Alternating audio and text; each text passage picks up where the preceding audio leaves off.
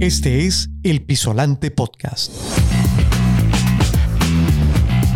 Una conversación abierta con líderes y profesionales que trabajan por hacer crecer el impacto positivo del sector empresarial en América Latina.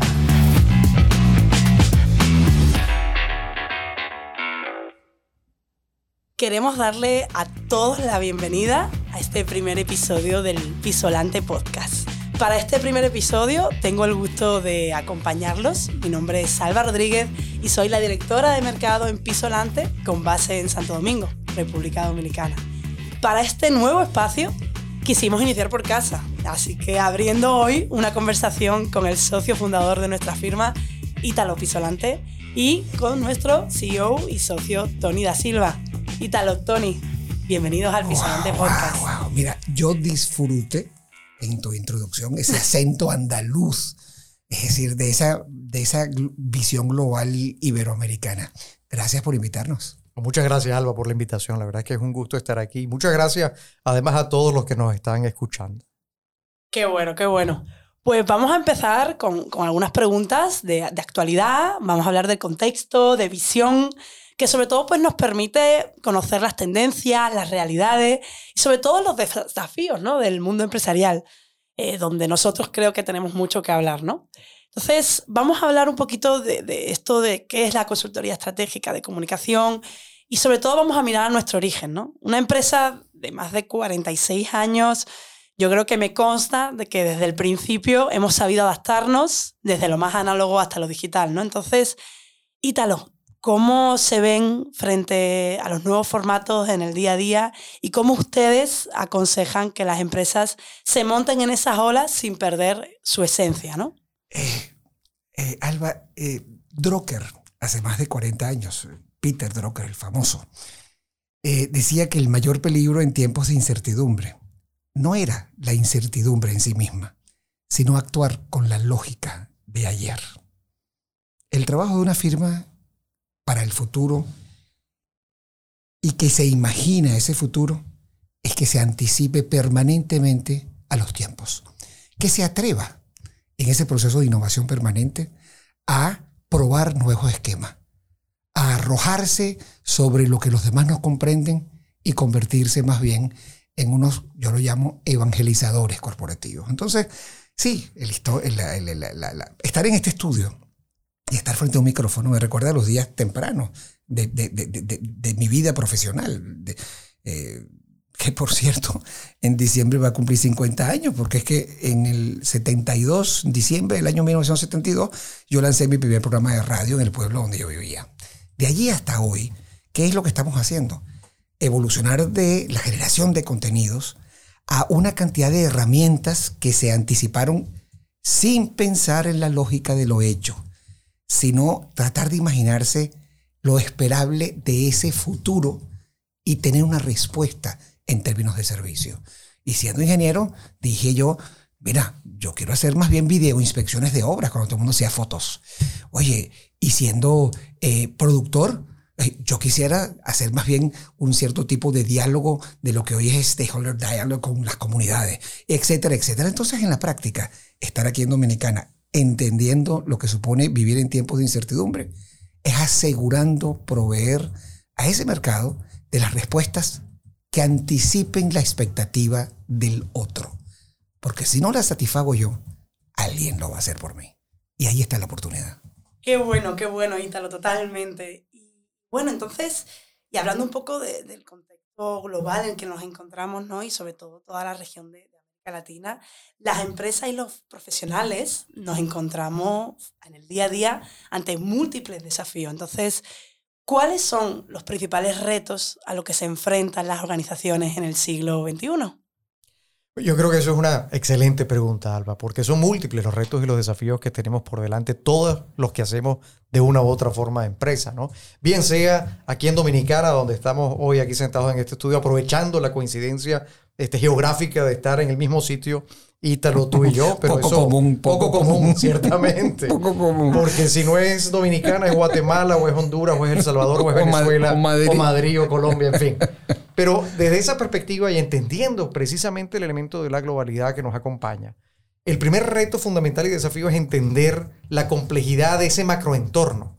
Hay muchas organizaciones que este, ponen mucha atención en entender su microentorno y tiene que ver con eso que todos los días cotidianamente tienen que, gestionar. Pero hoy por hoy el, el, el, macroentorno que involucra una cantidad de riesgos que se acumulan en términos geopolíticos, en términos tecnológicos, que poco a poco hacen que la gestión empresarial se haga más compleja y al mismo tiempo, en consecuencia, exige mucho más de los profesionales que la lideran.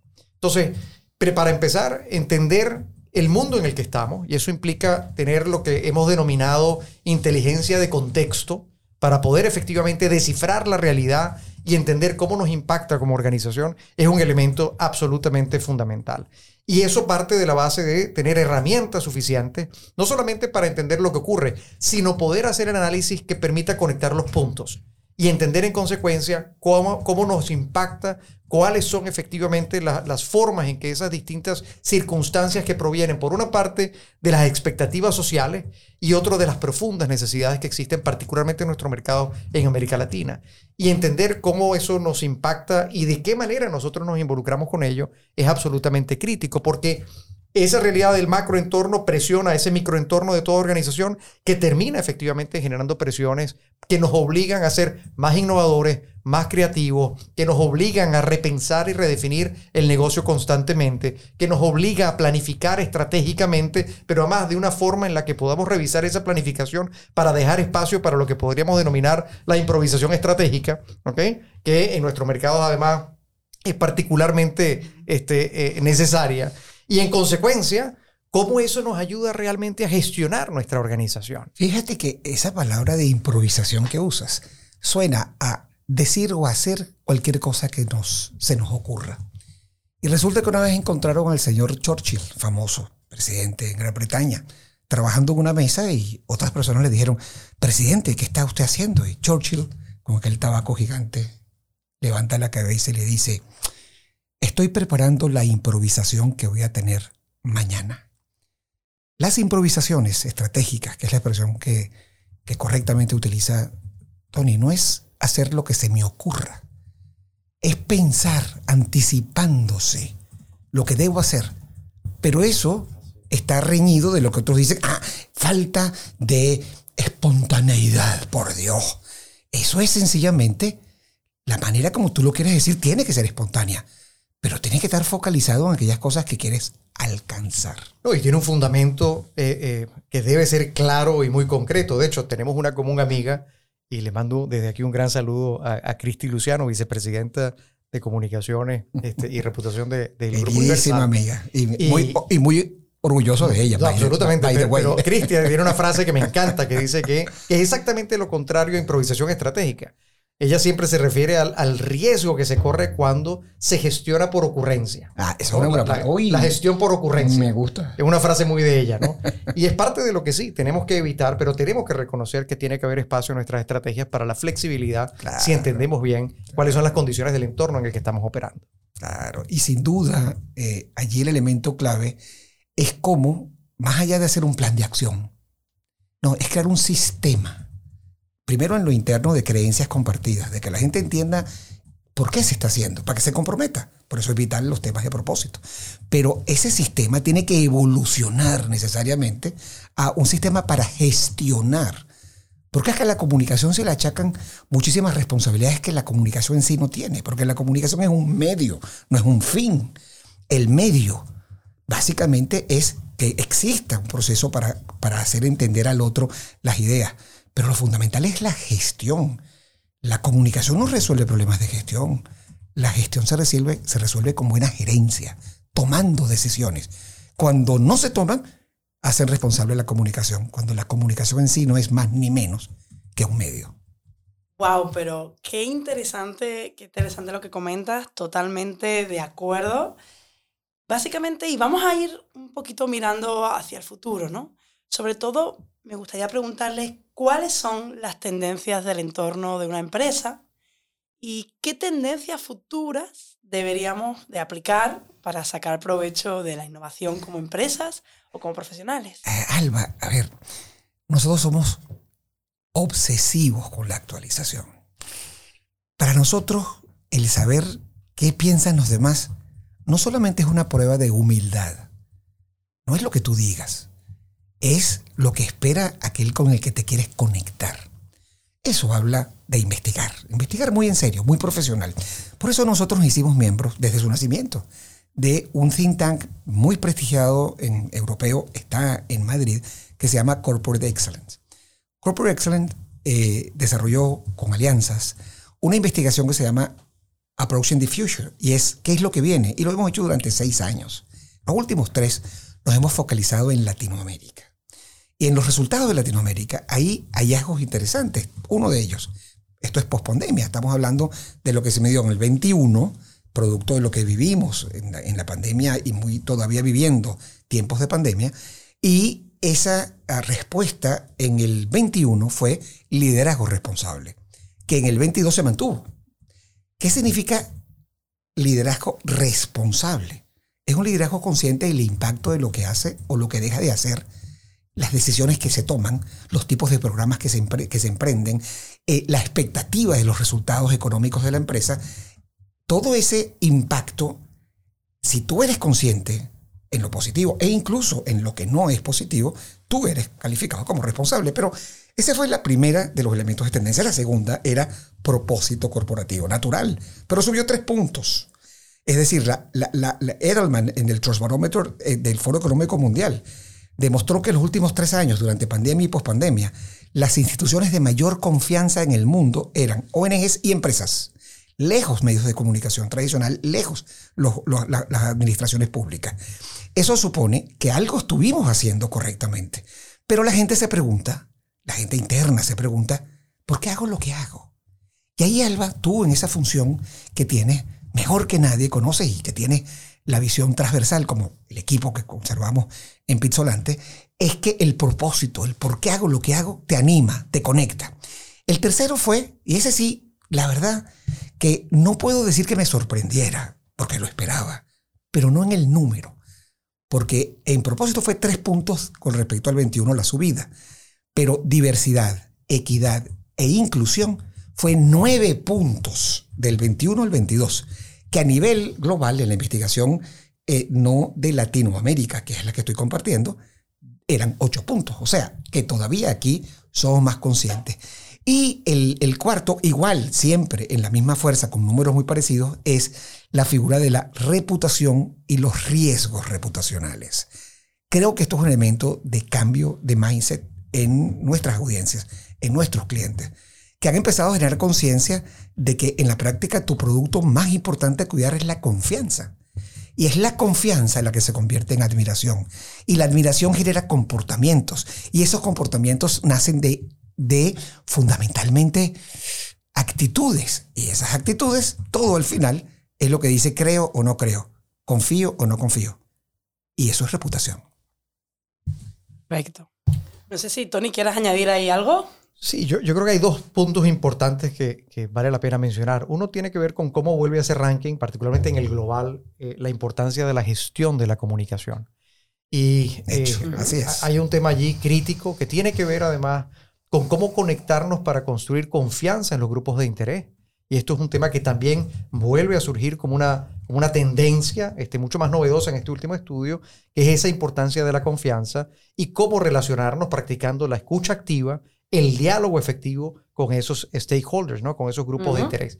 Pero eso nos lleva también a otro reto importante, que es el reto entonces de medir y demostrar el impacto en el negocio o del negocio hacia el mercado.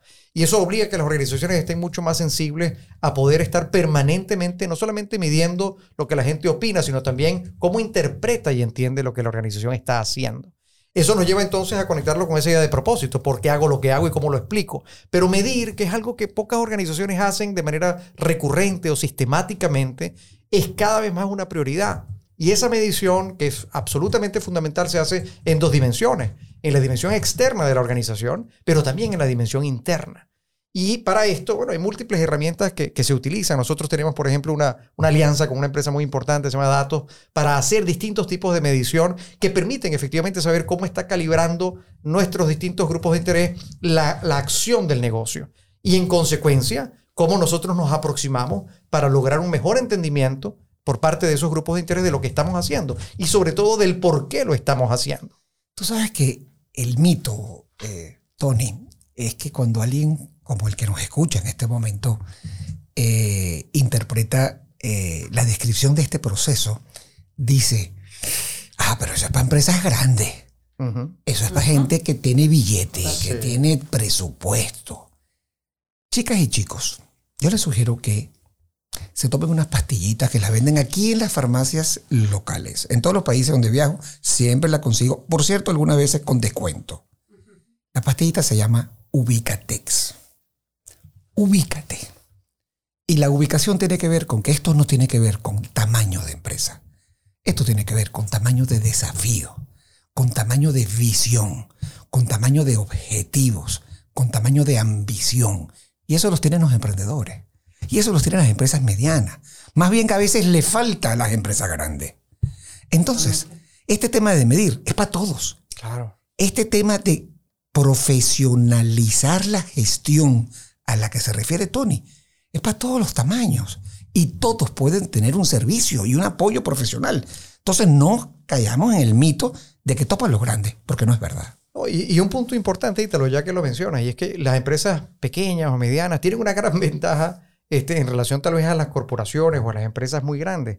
Y es que su capacidad para poder mover, este, para poder moverse, para poder efectivamente maniobrar, es tal vez un poco más rápida que la que puede tener una gran empresa. Es decir, no es lo mismo manejar una lancha rápida, ¿verdad? Este, en la que uno puede hacer un cruce muy rápido y, y en consecuencia cambiar un rumbo. Oye, que hacer mover a una empresa muy grande que es más como un gran portaaviones, ¿no? Esto, eso cuesta un poquito más de trabajo. Pero en el fondo, este, esto no tiene que ver con tamaño, tiene que ver fundamentalmente con comprender cómo esto está conectado con la gestión de empresa. Porque, por cierto, ¿dónde termina para un emprendedor el concepto de emprendedor y dónde, dónde está la frontera que divide el emprendimiento de la empresa? Todo emprendimiento es una empresa. Así es. Este, Y toda empresa, por cierto, tiene que tener permanentemente un espíritu emprendedor. Absoluto. Nosotros tenemos 46 años, de los cuales yo tengo casi 30 en la organización. Pero pegadito los 30. Y, y, mantenemos permanentemente un espíritu emprendedor en la organización que nos hace permanentemente cuestionarnos a nosotros mismos, fundamentalmente en la procura siempre de hacerlo mejor. Y eso es lo que yo creo que toda empresa este, debe conservar. Entonces, ¿dónde está esa frontera? Yo creo que es mucho más mental que otra cosa. Y por ende, de lo que estamos conversando es perfectamente aplicable, no importa el tamaño que usted tenga. Tú sabes que, además, Tony, mencionaste un tema cuando te refieres a gestión que conecta con tu pregunta original, eh, Alba, de, nuestra historia, ¿no? Y no le voy a estar contando la historia. Si el que quiera, pues se mete en, en la página social, en la página de las redes sociales y nos encuentra. Pero las tendencias de Approaching the Future eh, plantea de que subió cuatro puntos del 2021 al 2022 gobierno corporativo y ética. Nosotros hemos hecho investigaciones con datos y con otros aliados nuestros que le preguntamos, lo hemos, las hemos hecho en diferentes países. En Guatemala las hemos hecho, en Honduras las hemos hecho, en República Dominicana las hemos hecho, en, en Panamá se, se, se, hizo. Es decir, ¿cuáles son las prioridades para estas comunidades? Para por cierto, bastante más parecidas de lo que la gente cree. Eh, y una de ellas es fundamentalmente los temas de integridad, de lo que llaman gobernanza. Entonces, yo recuerdo en nuestra historia, a finales de los 90, eh, ser la empresa que contrata y que, invita el Banco eh, Mundial, el IFC del Banco Mundial, para hablar de un tema esotérico para el momento, corporate governance. Yo recuerdo que era presidente en aquella época de la Asociación de Ejecutivos y de muchas de estas organizaciones en las que participaba. Y yo le hablaba, chicos y chicas, tenemos que entrar en serio con este tema. No, es un tema complicado. No, ¿y por qué? También hablaba, que es uno de, nuestras, de los focos nuestros eh, como empresa, apoyar el fortalecimiento de ONGs, de organizaciones sociales. Y yo le decía, miren, para ser una empresa responsable, ustedes que son promotores de la actuación responsable, tenemos que hablar de gobierno corporativo. Tampoco entendía. Hoy por hoy, cuando empezamos a hablar de tendencias, ESG, todo lo que ven en environmental, eh, ambiental, social y de gobernanza, que son los criterios para invertir en una empresa, es lo que estábamos hablando nosotros en los 90. Y, y no se entendía. Y todo tenía que ver con lo que Tony menciona, gestión. La G de gobernanza impacta sobre tú puedes construir o no confianza en los públicos para lograr tu negocio. Y eso funciona. Lo decía Tony y lo subrayo. Para empresas medianas, chiquitas y grandes. Pero para empresas públicas y empresas privadas. Para empresas con fines de lucro y sin fines de lucro. Para, empresas familiares o multinacionales o multilatinas familiares. Ahora, una de las cosas, Alba, que particularmente en, en, mi experiencia he notado es cuánto para poder lograr una gestión adecuada en cualquier organización, ¿Cuánto hace falta la alineación organizacional y la correcta articulación de los actores que conforman a esa organización? Y eso que trasciende el elemento de gobierno corporativo desde el punto de vista de, bueno, cómo se, cómo se estructura la organización, cómo se pone a conversar a las personas dentro de la organización, cómo se alinean las personas dentro de la organización, cómo comparten efectivamente un pensamiento y un criterio común de cara a poder afrontar los retos del negocio. es realmente donde está, exactamente, es donde está el meollo del asunto. Y invertimos mucho tiempo, de hecho, nosotros, ayudando a facilitar procesos de integración, procesos de alineación dentro de las organizaciones, fundamentalmente para apoyar ese proceso de transformación y acelerarlo. En consecuencia, que la organización pueda estar mejor preparada para poder enfrentar los retos que tiene por delante. Y eso va desde la planeación estratégica, ¿ok? Que yo siempre lo repito, este, es tan importante el resultado del proceso como el proceso en sí mismo. A veces es hasta más importante el proceso que el resultado. Porque si el proceso es bueno, el resultado va a ser bueno. Entonces, ese momento en el que las organizaciones dedican espacio y tiempo para entenderse, conversar, compartir criterios, formar criterios y en consecuencia alinearse, articularse entre sí, es absolutamente crítico. Y de eso se trata en buena medida la capacidad de liderazgo que tenga la organización, en consecuencia, cómo trabajar en él para producir esos cambios que al final produzca lo que la organización requiere. Bueno, bueno, bueno, me, me encanta lo que estamos tratando por aquí. O sea, temas de tendencias de, liderazgo responsable, propósito, diversidad, equidad. La verdad que, Italo, me estás dejando con la boca abierta todo lo que me estás contando. Pero sobre todo yo creo que, que hay algo que tenemos dentro de Pisonante, que es un modelo, una metodología que nosotros tenemos una forma muy peculiar de entender las cosas, ¿no? Y yo creo que me gustaría preguntarte, Tony, a ti sobre, sobre el MAP o el modelo de actuación que nosotros le llamamos, ¿no? Cuéntanos un poquito sobre eso. Fíjate, nosotros hace muchos años, eh, yo tuve una reunión con un cliente, recuerdo, en Panamá, este, que en, medio de una reunión me preguntó, bueno, pero al final, ¿cómo tú me puedes ayudar? Y yo le dije, mira, te puedo ayudar en cuatro cosas. La primera es entender qué es lo que está sucediendo allá afuera que impacta a la organización, cómo se traduce eso en oportunidades y amenazas. Segundo, cómo a partir de eso podemos este, estructurar una estrategia que haga sentido. Tercero, cómo le construimos la narrativa a la organización para que pueda enfrentar este, esas realidades del entorno a través de una estrategia bien concebida y luego cómo podemos ayudarte en términos de habilidades para poder hacer el deployment, el delivery de esos mensajes. déjame, déjame echar un cuentico ahí. Y en ese modelo espectacular que Tony planteó y que nace de la respuesta a un cliente que lo pregunta, por supuesto lo que lo rodeaba era el entorno que es lógico lo que llamamos, y Tony lo decía, inteligencia contextual, y yo de, asomado, porque es que yo soy ingeniero dentro de mis grandes efectos. Entonces, eh, yo le pregunto a mi padre, diga, a ver, papá, mi papá fue siempre un lingüista, o sea, un tipo que profundizaba el estudio de la lengua. ¿no? Entonces, a ver, papá, hay una pregunta que me he hecho. si el entorno es aquello que me rodea, ¿qué es aquello que me contiene? Me dice, Ítalo, en Italia, él es de origen italiano como yo. Dice, en, eso se llama el dintorni. En, Roma, la circunvalación contiene a la ciudad, que la ciudad haya crecido más allá del, de la circunvalación, es otra historia. Entonces, yo le decía que ese modelo que Tony describe, modelo el tintorno. Entonces, por supuesto, nadie tiene idea qué es. La gente todavía hoy dice, oye, ¿pero qué es eso? Y tal vez, bueno, van, son las palabras que uno usa que te hacen la diferenciación. El entorno está contenido tu cultura, tu forma de ser y hacer las cosas. Es decir, en el mundo interior fluyen el propósito, se internaliza en valores, se convierte en una filosofía de, actuación. Eso genera unos atributos culturales que son los que tú intentas proyectar en la identidad. Pero esa fue la, la única cosita que le agregué al, al, modelaje de la, la, única no, la única no, porque recuerdo que nos fuimos en, un retiro que hacíamos con cierta frecuencia a, una montaña que Qué rico recordar, qué rico recordar. Al norte de Caracas, al Ávila, ¿no? Y nos fuimos un fin de semana de retiro a, a pensar en, el, en la empresa. Y revisando el modelo le agregaste una cosa más, que era el tema de gobernanza. ¡Wow! Se me olvidó. Y cuán importante es, claro, porque ¿qué pasa? Todas las cosas que está describiendo Tony, para que, para que funcionen, tienen que tener un buen gobierno. Es decir, tienen que estar bien articuladas, lo usaba Tony también en la expresión. Y eso conectaba la estrategia, el mensaje, la habilidad con cómo me organiza para lograrlo en un entorno que debo saber leer, que debo saber descifrar, pero un entorno que tengo que modelar. Y esa era básicamente aquella visión. Gracias, Y Tony. eso, Eso, se me había olvidado. Con tantos años de por medio, bueno, pues eso ha ido evolucionando mucho, ¿no? Y ha ido evolucionando a la par de también los desafíos y, estas nuevas realidades que vivimos. Y en ese sentido hemos ido también haciendo evolucionar ese modelo para entender cómo podemos agregar cada vez más valor a nuestros clientes y al mercado y fundamentalmente al sector empresarial, siempre desde el propósito de ayudar a transformar desde adentro al sector empresarial para poder generar un impacto cada vez más positivo a la sociedad. Y allí tenemos que empezar justamente por lo que ocupa el primer lugar en Approaching the Future, en el estudio de tendencia, este, el punto número uno, que tiene que ver con el propósito.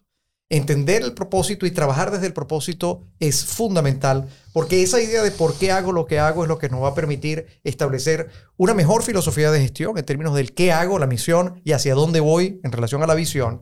Más allá, por supuesto, de descubrir además los valores de la organización. Los valores al final se convierten o se deben convertir en actitudes y en conductas. Este, tienen que ser observables en la organización para que sean consideradas esos valores. Y los valores vienen determinados por, es- esa, esa misma comunidad que hace empresa. En consecuencia, hay un proceso también de descubrimiento que en la organización hay que hacer de cuáles son realmente nuestros valores. Este, y en consecuencia, dependiendo de lo que eso resulte, habrá que, bueno, revisar si tenemos que movernos en alguna dirección o en otra para crear nuevos valores en la organización. Pero eso viene acompañado de lo que comenta Ita, lo que es el gobierno corporativo. Si necesitamos estructura. Cómo fluyen los procesos, cómo fluyen las tomas de decisiones en la organización es fundamental. Y eso al final es lo que termina condicionando lo que entendemos por identidad y cultura. La identidad es fundamentalmente nuestra personalidad y la cultura es el cómo hacemos las cosas. Cómo compartimos un criterio común que hace que los que formamos parte de una misma organización nos comportemos de una determinada manera. Entonces, eso se convierte como en el core de toda organización. Ahora, todo esto es objeto y sujeto de gestión. Este, tenemos que estar permanentemente trabajando sobre eso. ¿Por qué?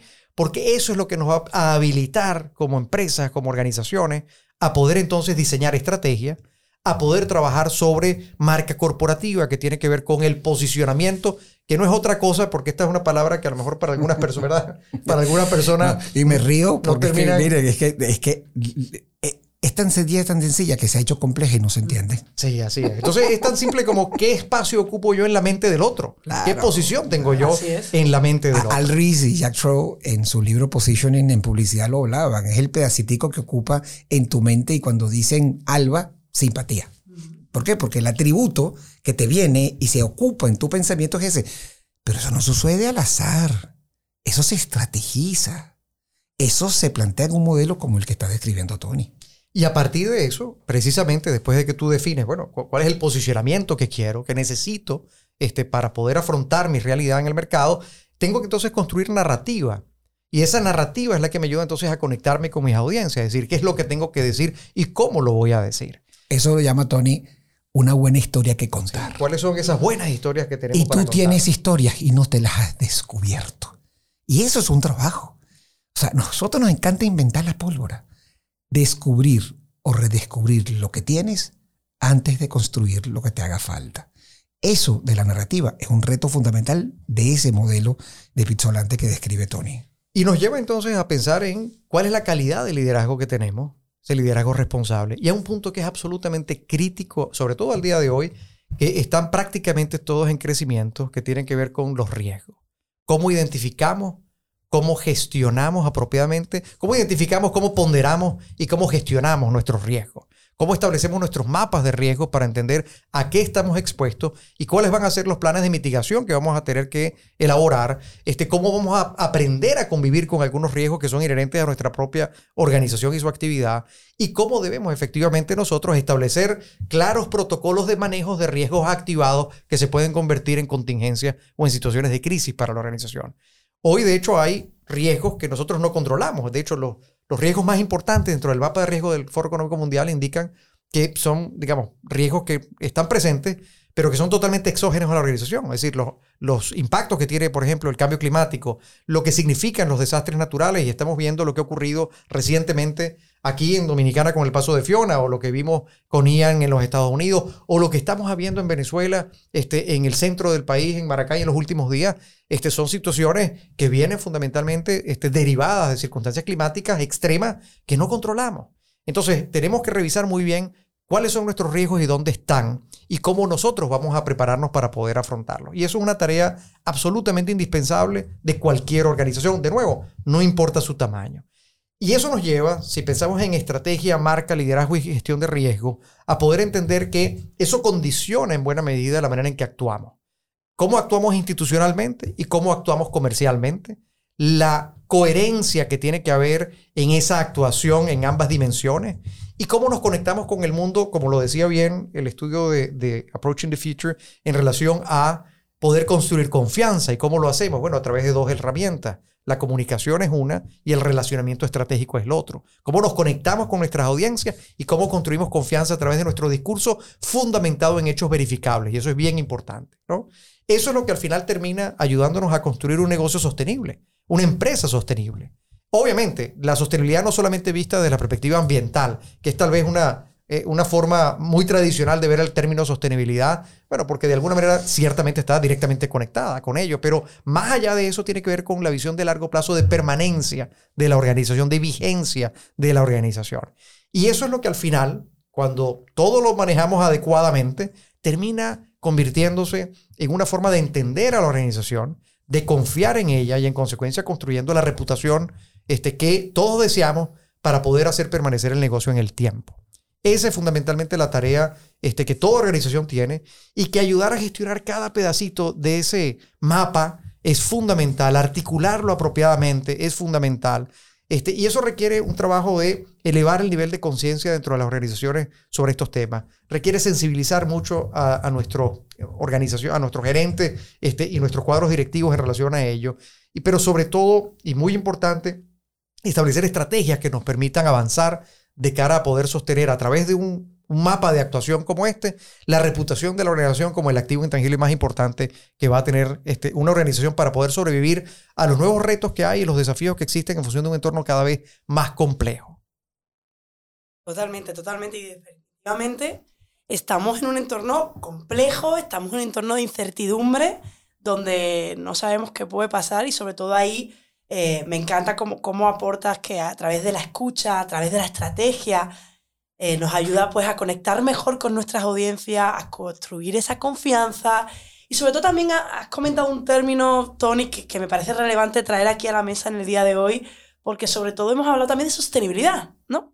Y fíjate que, que, incluso a mi parecer yo creo que incluso la sostenibilidad está un poquito como de moda, ¿no? Yo creo que, que para nuestra audiencia que nos escuchan en el podcast de hoy, me gustaría que, que manejáramos este tema en concreto, ¿no? Y que habláramos sobre, sobre sostenibilidad y, y, luego además también un término que yo he escuchado un poquito últimamente y creo que nuestra audiencia también sobre el green, greenwashing, ¿no? Y yo creo que es importante que abordemos estos temas. ¿Qué, qué opinas? ¿Qué opinas sobre estos temas? Por favor, ilumínenos. A ver, mira, el, eso fue en los 90. Yo empecé a escribir, digamos, como hace Tony con mucha frecuencia, aquellas cosas que aprendíamos con el propósito de que pudiéramos compartir eh, experiencia y, hacer madurar un mercado que fuera consciente.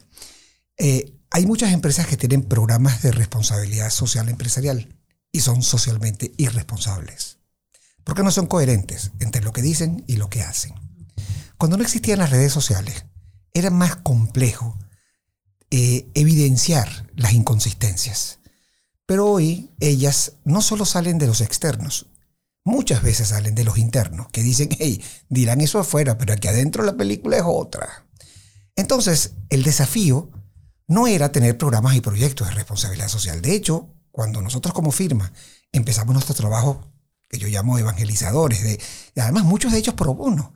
Ayudábamos a organizaciones, y todavía lo estamos haciendo hoy, en estos 46 años de su nacimiento, de ayudar a fortalecer a una ONG o ayudar a fortalecer a una universidad o a un grupo de liderazgo de una universidad que concursa en los modelos de Naciones Unidas, etcétera, etcétera, etcétera. Se hablaba mucho de la responsabilidad social de la filantropía. Para mí, actuación responsable tiene que ver con que tú tienes que estar consciente del impacto positivo, de la huella que tú debes dejar en, en, en, en donde tú operas.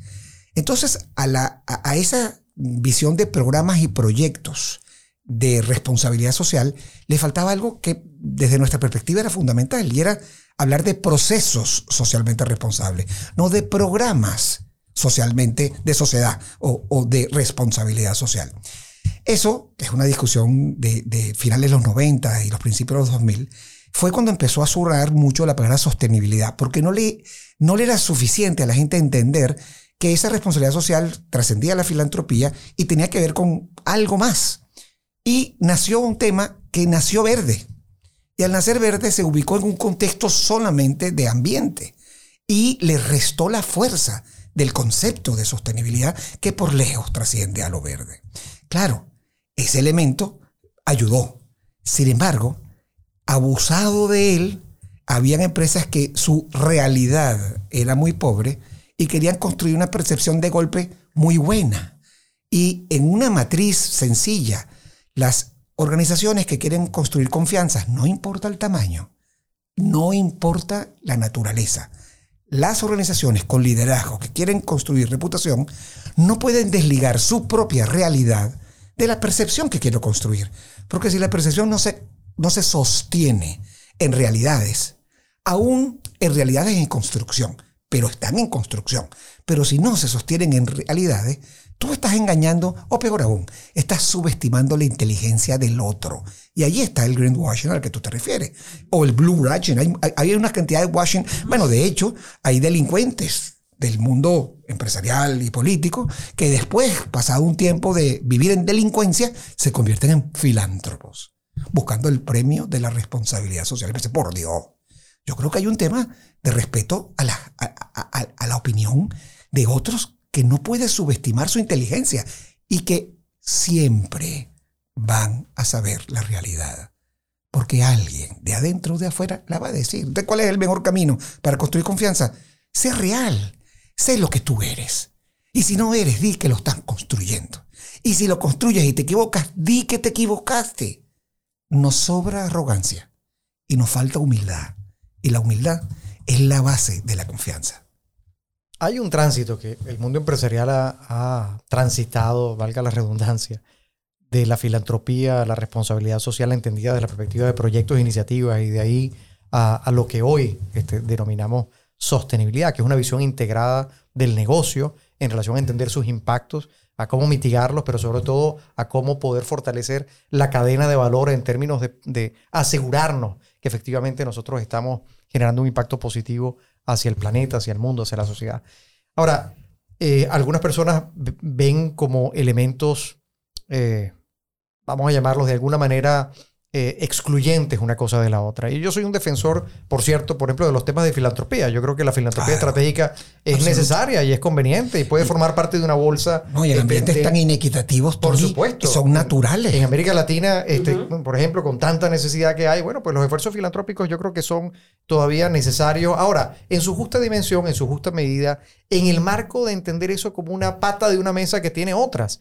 Y en consecuencia, bueno, ¿cómo lo abordo? Y ahí está, creo yo, el reto importantísimo para las empresas, particularmente en esta región, es cómo evolucionar en ese camino, pero, ah, digamos, con el ritmo apropiado de acuerdo a la propia circunstancia de la realidad de ese entorno que acompaña a esa organización. Ahora, ¿cuál es el desideratum? Sí, tenemos que apuntar efectivamente a operaciones sostenibles, esté consciente de cuáles son nuestros impactos, entendiendo cómo reducirlos y mitigarlos, cómo aportar a los, a los grandes retos que tenemos como humanidad un ejemplo de ello es la transición energética, este, por ponerte un ejemplo de ello. Y desde esa perspectiva, el avance tiene que ver entonces con una decisión, una decisión que parte efectivamente de ese proceso de construcción, este, donde podamos construir nuestra narrativa sobre hechos que puedan ser claramente verificables. Y ese punto creo que es crítico, porque es que si no, este, es muy fácil desenmascarar hoy por hoy con este, el, un mundo absolutamente globalizado, transparente, donde estamos todos expuestos permanentemente, es muy fácil desenmascarar este, a quien efectivamente está tratando de hacer un greenwashing o una técnica de esa naturaleza. Y, fíjate que el espíritu que se plantea detrás del concepto de sostenibilidad es muy legítimo, porque sostenibilidad es equilibrio entre lo económico, lo social y lo ambiental. Y eso está muy bien. Sin embargo, nos pasa como aquella reflexión que Tony me hizo vivir el placer de recordarla otra vez de nuestras encerronas creativas eh, para pensar e imaginarnos el futuro cuando estábamos haciendo la primera versión del modelo. Y yo al ver estrategia, ambiente, eh, narrativa y, habilidades, dije, pero falta gobernanza. A esa sostenibilidad que busca equilibrios entre lo ambiental, lo social y lo ambiental, le faltaba algo. Y eso ya está resuelto. Esos son los criterios ESG. Los criterios de ambiente, sociedad y gobernanza le incorporan lo que le faltaba a la sostenibilidad. Y es interior, no porque no pensara la sostenibilidad que debía ser así, sino cómo era interpretada la sostenibilidad muy green, muy, muy, cada vez que hablamos de algo sostenible le ponemos color verde. No, pero es que no es solo verde, puede ser azul, eh, puede ser eh, negro, puede ser amarillo. Ahora estamos incorporando otros elementos, porque ahora ya, no solamente ESG, sino ESG plus T, ah. a más T, que es tecnología. Es cómo se incorpora la tecnología a la labor efectivamente de, de, propiciar la sostenibilidad en nuestra organización. Así es. Bueno, pues para ir, para ir terminando, ¿no? Yo creo que... ¿Y por qué? ya no vas a votar. ya nos están votando ya. Oye, yo, no, yo, no, sé lo que nos están escuchando, pero, yo tengo que decir que yo la estoy pasando muy bien. él le encanta. El próximo vamos a traer algo que no sea agua, vamos a traer... Yo creo, eso es una buena idea. Qué rico. hagámoslo así, por, por favor. Como dice el dominicano, un poquito de romo. bueno, señores, yo creo que para ir terminando y sobre todo aprovechando esta vasta experiencia en la región, en el sector, yo creo que vamos a ir terminando con unas recomendaciones y les voy a preguntar cuáles serían eh, sus recomendaciones para los que nos están escuchando en este podcast, ya para terminar, unos pequeños consejos para, para nuestra audiencia. Yo, te diría para dejar a Tony, eh, porque el modelo responde mucho a las sugerencias, pero yo creo que lo más importante es, primero, desarrollar la habilidad de descifrar el entorno, y me permito decir el de entorno también, el mundo interior de la empresa pero para eso hay que desarrollar unas capacidades organizacionales. No basta con la habilidad de la persona, sino con el, con el grupo de personas que constituyen la organización. Entonces tiene que convertirlo en capacidades organizacionales. Eso significa equipos. Entonces lo primero y lo más importante es tener la capacidad organizacional para anticiparte leyendo el entorno. Y eso, señores, no es social listening, no es solamente eso. Hay mucho más. Lo segundo es la madurez para aceptar que puede que escuches lo que no quieres escuchar. Y puede que te digan cosas que no te gusta recibir. Y creo que hay que tener la humildad suficiente para comprender al otro desde otro. ¿Para qué? Para anticiparte a su necesidad y revisar si tu realidad de empresa responde a esa expectativa. Pero eso requiere una fuerte dosis de madurez.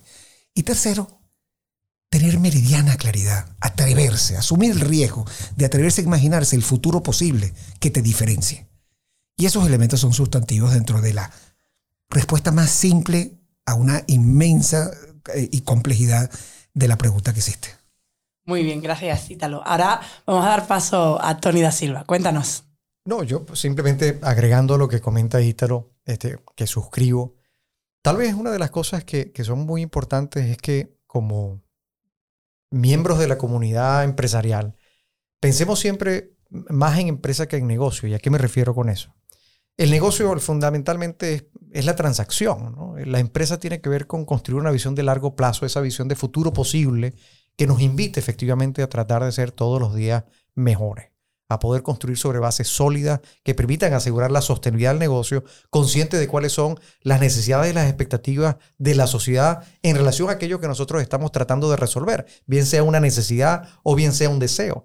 Por lo tanto, tenemos que preocuparnos ciertamente por nuestras marcas, aquello que producimos, los productos que fabricamos, los servicios que prestamos, pero tenemos que preocuparnos mucho también este, por la marca de la empresa que fabrica esos productos o que presta esos servicios. Y eso haciéndolo con visión de largo plazo tiene que ver con construir este, de alguna manera un sistema que nos permita gestionar apropiadamente con esa visión el negocio hacia adelante. Hay un libro fantástico de, Simon Sinek que todos ustedes lo recordarán por aquello del Golden Circle, ¿no? Este que tiene mucho que ver con la definición de propósito, este que se llama el juego infinito. Y tiene que ver con entender que es que si bien es cierto, y yo escribí hace poco, un, bueno, hace ya algunos meses, un artículo que dice o que titulé este, que los resultados son importantes, pero más importante es cómo llegamos a ellos.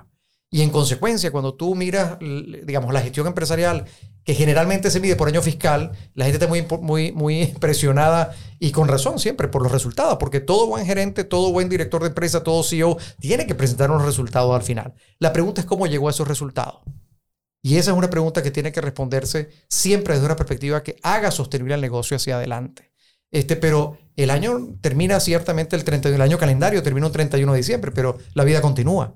Y en consecuencia debemos preservar el negocio no solamente para llegar a ese fin del término del año fiscal, sino poder efectivamente ver hacia adelante con una visión de muy largo plazo si queremos sostener un negocio que no solamente haga resultados para la empresa y sus accionistas, sino también para lo que hoy denominamos el capitalismo de los stakeholders, es decir, cómo estamos nosotros beneficiando a la sociedad y al mundo a través de lo que hacemos.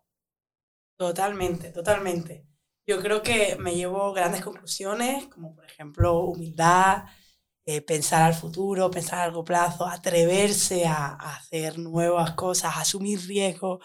Yo creo que, bueno, para mí ha sido increíble poder conversar con vosotros en, en, el día de hoy. Yo creo que toda la audiencia se ha quedado increíblemente sorprendida con los, con, con los insights que nos habéis dado. Yo creo que esto ha sido todo. Sobre todo yo creo que quiero dar un mensaje que le esperamos nuevamente en el siguiente episodio de Pisolante Podcast. Por favor recuerden seguirnos en nuestras redes sociales para estar al día de estos nuevos temas que vamos a tratar. Y si por supuesto tienen alguna pregunta adicional, nos pueden encontrar en arroba pisolante global en Instagram, eh, pisolante en LinkedIn y en Twitter. Gracias Ítalo, gracias Tony. Ha sido un placer estar con vosotros. Esto fue el Pisolante Podcast. Visítanos en www.pisolante.com y suscríbete a nuestro newsletter Insights. Gracias por escuchar.